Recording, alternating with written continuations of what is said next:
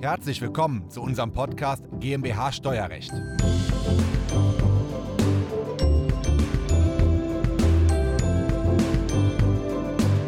In unserer Videoreihe behandeln wir heute das Thema des Unternehmensverkaufsvertrages. Also was ist wichtig für den Verkäufer eines Unternehmens? Zum Beispiel Kaufpreis, Kaufpreismodalitäten, Garantien, Gewährleistung, sogenannte Bleibeklauseln, also wie lange bleibt der Verkäufer noch an Bord. Alles das zusammen mit Dr. Harald Maser. Diese Folge ist der Audiomitschnitt unseres YouTube-Videos. Das Video verlinken wir Ihnen in der Beschreibung. Herzlich willkommen. Mein Name ist Christoph Jun, ich bin Steuerberater hier in Köln und unsere Kanzlei hat sich auf das Unternehmenssteuerrecht spezialisiert, insbesondere auf die Besteuerung von Kapitalgesellschaften. Ja, und häufig werden solche Kapitalgesellschaften dann von Privatpersonen verkauft oder von Holdingstrukturen verkauft und dazu bedarf es einer besonderen Beratung. Dieser Beratung geben wir die Überschrift Transaction Support und in dem Bereich ist insbesondere Herr Dr. Harald Maser bei uns im Hause tätig. Er ist Steuerberater und Wirtschaftsprüfer seit 2019 unter anderem auf dem Bereich besonders spezialisiert. Sie geben dem Thema das Wording Unternehmensverkaufsvertrag. Wir kennen das häufig unter dem Namen Unternehmenskaufvertrag. Warum Verkaufsvertrag? Ja, häufig äh, aus Sicht unserer Mandanten äh, äh, handelt es sich um die, äh, den Verkauf, die Veräußerung von Unternehmen oder Unternehmensanteilen. Äh, wichtig ist äh, aus meiner Sicht einer der ersten äh, äh wichtigen Aspekte ist äh, ein Interessenskonflikt äh, zwischen Käufer und Verkäufer hinsichtlich des Zeitpunktes der Bezahlung. Nachdem man sich geeinigt hat, wie hoch der Preis ist oder sein soll, erfolgt eine vertiefte Diskussion Meistens startet man dann mit dem äh, Zeitpunkt der Zahlung. Äh, warum Interessensgegensatz? Äh, der Verkäufer möchte gerne äh, den Kaufpreis sofort und ohne Wenn und Aber. Äh, der äh, Käufer zahlt gerne später. Hat verschiedene Gründe, warum er ein Interesse hat für eine spätere Zahlung. Das einmal ist die ähm, Liquidität, die Finanzierung äh, wenn der Verkäufer äh, sein Unternehmen auf Kredit verkauft, äh, spart das Liquidität beim Käufer und auch sein Liquiditätsrahmen oder Darlehensrahmen bei den Banken wird davon nicht in Anspruch genommen. Darüber hinaus ähm, ein nicht gezahlter Kaufpreis ist aus der Sicht des Käufers auch eine Art Sicherheit falls es doch mal Streit gibt, äh, gilt der Grundsatz, äh, das, was man hat, in Klammern, was man nicht gezahlt hat, äh, das ist besser als eine Forderung, die man erst einklagen muss. Ja, das ist ganz spannend, weil statistisch gesehen gibt es in der Regel genauso wie Verkäufer wie Käufer, weil wenn ein Unternehmen verkauft wird, gibt es einen Käufer und einen Verkäufer meistens, kann auch drei und drei geben. Aber die Beratung in unserer Kanzlei bezieht sich wiederum auf beide Parteien aber mit einem Schwerpunkt auf dem Unternehmensverkäufer, weil auf Seiten des Käufers hat man in der Regel größere Institutionen, weil meistens werden kleine Fische von großen Fischen geschluckt und die großen Fische haben meistens Inhouse-Berater im M&A-Bereich in einer separaten Abteilung, die jeden Tag nichts anderes machen, wie Unternehmen dazu zu kaufen. Das heißt, unsere Mandanten sind dann die Gesellschafter, Geschäftsführer hinter einem selbst aufgebauten Unternehmen, die dann einmal im Leben oder alle 15 Jahre mal ein Unternehmen verkaufen und dabei natürlich eine viel intensivere Beratung von uns benötigen, wie die großen Institutionen, die wir auch punktuell betreuen bei Spezialthemen. Und da gibt es jetzt von der Denke einen Unterschied. Die großen Institutionen, die das jeden Tag gefühlt machen, achten nicht nur auf den Kaufpreis, sondern auf ganz viele andere Aspekte auch wohingegen der Verkäufer, der vielleicht einmal im Leben etwas verkauft, an allererster Stelle zu 99 Prozent nur an den Kaufpreis denkt. Ist das aus Ihrer Sicht der, der, richtige, der richtige Faktor, auf den man achten sollte?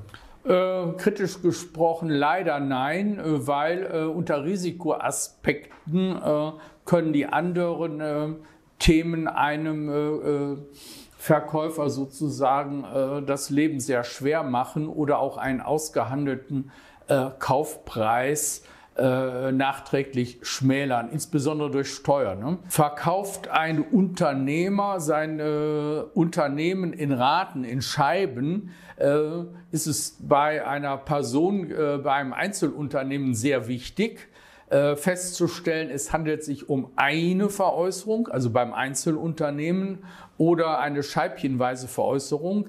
Eine Veräußerung hat den Vorteil, das ist steuerlich eine Betriebsveräußerung im Ganzen. Äh, der veräußernde Einzelunternehmer kann die Vorteile des sogenannten Teileinkünfteverfahrens nutzen. Das heißt, 60 Prozent äh, des Veräußerungsgewinns beim Einzelunternehmer wird besteuert 40 Prozent sind steuerfrei.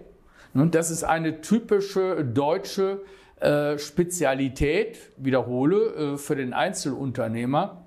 Immer dann, äh, wenn auf der anderen Seite, also auf der Käuferseite, eine Käufer mit ausländischem Hintergrund ist, der diese Spezi, äh, Spezialfälle gar nicht kennt. Äh, da müssen wir sozusagen eine Art steuerlicher Kulturdolmetscher sein und dem anderen erklären, warum das für einen Verkäufer doch wichtig ist. Mhm. Hat man ganz oft, dass große Unternehmen, die dann kleine Unternehmen aufkaufen, sagen, man zahlt das jetzt in drei Jahresraten oder 80 Prozent sofort, 20 Prozent nachvergelagert, einfach um diese Sicherheit noch zu haben für Gewährleistungen, Garantien und auch für Steuerklauseln, wenn die Betriebsprüfung kommt, weil häufig ist das auch der Fall. Dann werden erstmal per se 20 Prozent laut Vertrag einbehalten, es müssen aber trotzdem 100 Prozent versteuert werden. Ne? Ähm, jetzt gibt es auch noch Bleibeklauseln. Das bedeutet, wenn ich für 10 Millionen mein Unternehmen verkaufe, muss ich als Gesellschafter, Geschäftsführer und Gründer noch drei Jahre dabei bleiben und das Management beraten. Meistens ist es eine beratende Funktion, ist auch kein 40-Stunden-Job, meistens ist es weniger. Und wenn ich das nicht tue, dann wird der Kaufpreis rückwirkend um 5 oder zum Beispiel um 10 Prozent reduziert. Welche Relevanz hat das? Ja, diese, bei diesen Bleibeklauseln äh, ist steuerlich von Bedeutung, äh, handelt es sich äh, um eine äh, Vergütung äh, mit Blick auf den äh, Kaufpreis. Im Verstoßfall wäre das eine Reduzierung des Kaufpreises. Wenn ich das jetzt wieder umgekehrt sehe, wenn das Bleiben eine eigenständige Tätigkeit ist, dann könnte diese eigenständige Tätigkeit kein begünstigter Veräußerungsgewinn sein, sondern ganz normal, Geschäftsführer kriegt ein Geschäftsführergehalt, Stichwort Spitzensteuersatz. Mhm. Ähm, das erleben wir in der Praxis sehr, sehr häufig, dass die Gründer noch an Bord bleiben müssen für eine gewisse Zeit. Separater Vertrag und, und das wird dann vergütet, ganz normal steuerpflichtig. Aber wenn nicht, dann wird auch hinten der Kaufpreis gemindert. Ja. Ähm, dann haben wir die Situation, dass der Käufer, also wir haben leider oft die Situation, dass der Verkäufer sagt, ja, der Käufer soll ruhig mal den Kaufvertrag vorbereiten, weil das ist ja die große Institution. Und wie gesagt, es gibt zwei Schubladen. In der einen Schublade gibt es den Mustervertrag für die Käuferseite, wo ganz viele Garantien drin sind. Und es gibt die andere Schublade, wo die Musterverträge für die Verkäuferseite drin sind, wo natürlich keine Garantien drin sind.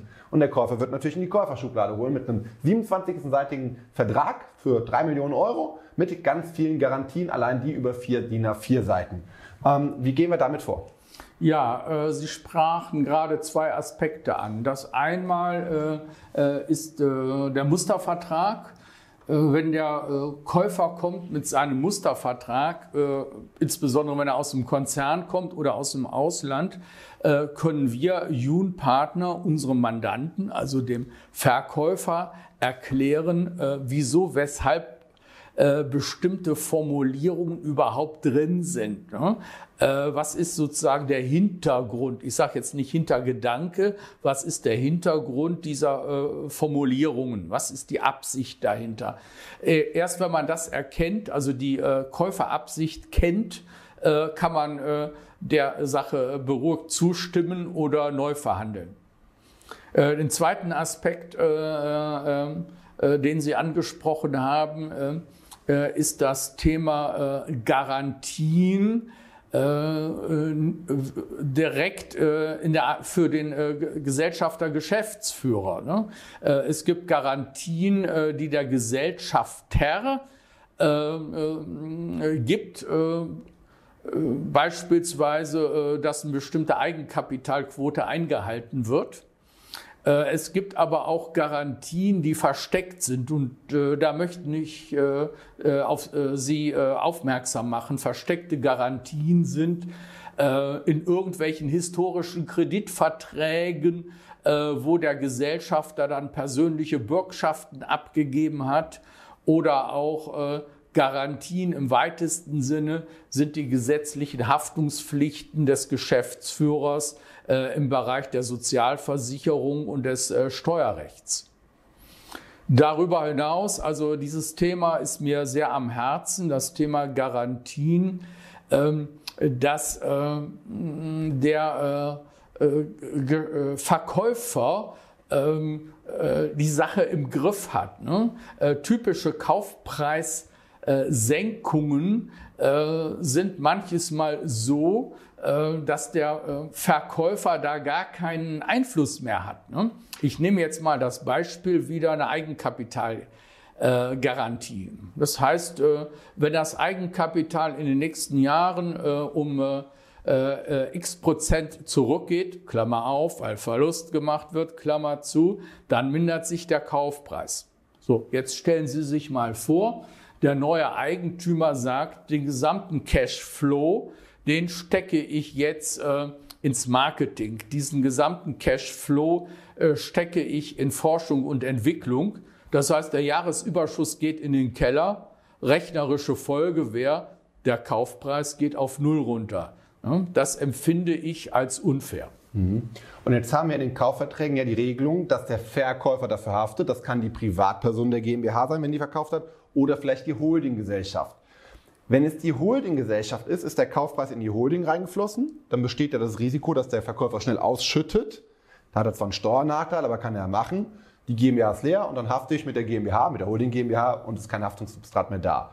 Deswegen werden dann gute Käufer das erkennen und auch hier wieder die Privatperson mit in die Haftung nehmen. Also das heißt, egal wie ich verkaufe, die Privatperson wird haften für diese Garantien und muss dafür eventuell Gelder zurückzahlen. Wie gehen wir damit um, dass wir den Verkäufer auch enthaften können? Ja, ganz, äh, ganz, ganz wichtig ist Schritt eins äh, erkennen, äh, wo der Verkäufer in die Haftung tatsächlich kommt, wo er was dagegen machen kann, also oder nicht. Oder nicht heißt gesetzliche Haftung zum Beispiel bei der Sozialversicherung. Mhm. Ne? Ähm, erst wenn ein Thema erkannt wird, können wir darüber reden und können wir darüber verhandeln. Ne? Das ist die größte, der größte Fehler ist, äh, eine Situation äh, nicht gesehen zu haben und dann gibt es auch keine äh, Regelung im Kaufvertrag. Wenn es eine Regelung gibt, kann die richtig oder falsch sein. Gibt es keine Regelung, ist es typischerweise sehr ungünstig. Ja, und alle Transaktionen, also ich will nicht sagen alle Transaktionen, aber sehr viele Transaktionen laufen nun mal nicht so, wie sie geplant sind. Das muss man ganz ehrlich sagen. Also wir beraten jedes Jahr mehrere Dutzend von Unternehmenskäufen und Verkäufen und ähm, irgendwas läuft im Rahmen der Verhandlung dann doch nochmal in eine andere Richtung, dann kommt doch nochmal vom Aufsichtsrat des Käufers doch noch eine Vertragsanpassung oder auch im Nachhinein ähm, kommt dann doch noch was hervor, eine Betriebsprüfung, wo man dann nochmal nachverhandeln will oder Steuerzahlungen als ausgleichen, ausgleichen muss. Welche Maßnahmen sollten denn jetzt unbedingt in so einen Unternehmensverkaufsvertrag aufgenommen werden? Eigentlich sozusagen all die Risiken, äh, die absehbar sind. Ähm, absehbar äh, sind äh, Betriebsprüfungen der Sozialversicherung, der Lohnsteuer, der Umsatzsteuer, ganz klar, der Einkommensteuer. Es gehört aber auch dazu, im, Rahmen einer Due Diligence äh, auch aus Verkäufersicht deutlich und ehrlich zu sagen, welche Risiken einfach nicht in der Bilanz drin sind. Ähm, darüber hinaus, ich vertrete jetzt wieder das Interesse äh, des Verkäufers, ist äh, gegenüber dem Käufer zu signalisieren, wir Jun Partner bzw. Jun Besau haben eigentlich sowas wie ein Dauermandat, das nicht mit der Unterschrift endet, äh, sondern auch äh, zukünftige äh, Eventualitäten äh, äh, tatsächlich mit umfasst. Ja, das sind auch unterschiedliche Mandanten haben unterschiedliche Wünsche. Also der Klassiker ist eigentlich, man hat alles unterschriftsparat, man ist alles fertig, es gibt einen Notartermin um 12 Uhr, man trifft sich aber dann doch noch mal ein halbes oder ein Stündchen vorher beim Notar gegenüber im, im Café, trinkt einen Kaffee, geht die Verträge nochmal durch, ähm, kümmert sich ein bisschen um den Mandanten, beantwortet noch die letzten Fragen, damit der wirklich bei Vertragsunterzeichnung um 12 Uhr ein richtig, richtig gutes Gefühl hat. Ganz, ganz wichtig. Meine Damen, meine Herren, Sie merken, Unternehmenskauf und Verkauf, das liegt uns am Herzen, nicht nur steuerlich und juristisch, sondern auch was Verträge und insbesondere Verhandlungsführung angeht. Wenn Sie dazu Fragen haben, anbei unsere Kontaktdaten, rufen Sie gerne an, vereinbaren Sie gerne Ihren ersten Beratungstermin bei uns im Haus. Das war der Audiomitschnitt unseres YouTube-Videos. Den Link zum vollständigen Video finden Sie in der Beschreibung. Wenn Sie Fragen dazu haben oder einen Beratungstermin vereinbaren wollen, dann rufen Sie gerne bei uns in der Kanzlei einmal an. Unsere Telefonnummer ist die 0221 999 832 11. Wir freuen uns auf Ihren Anruf und wir hören uns im nächsten Podcast wieder.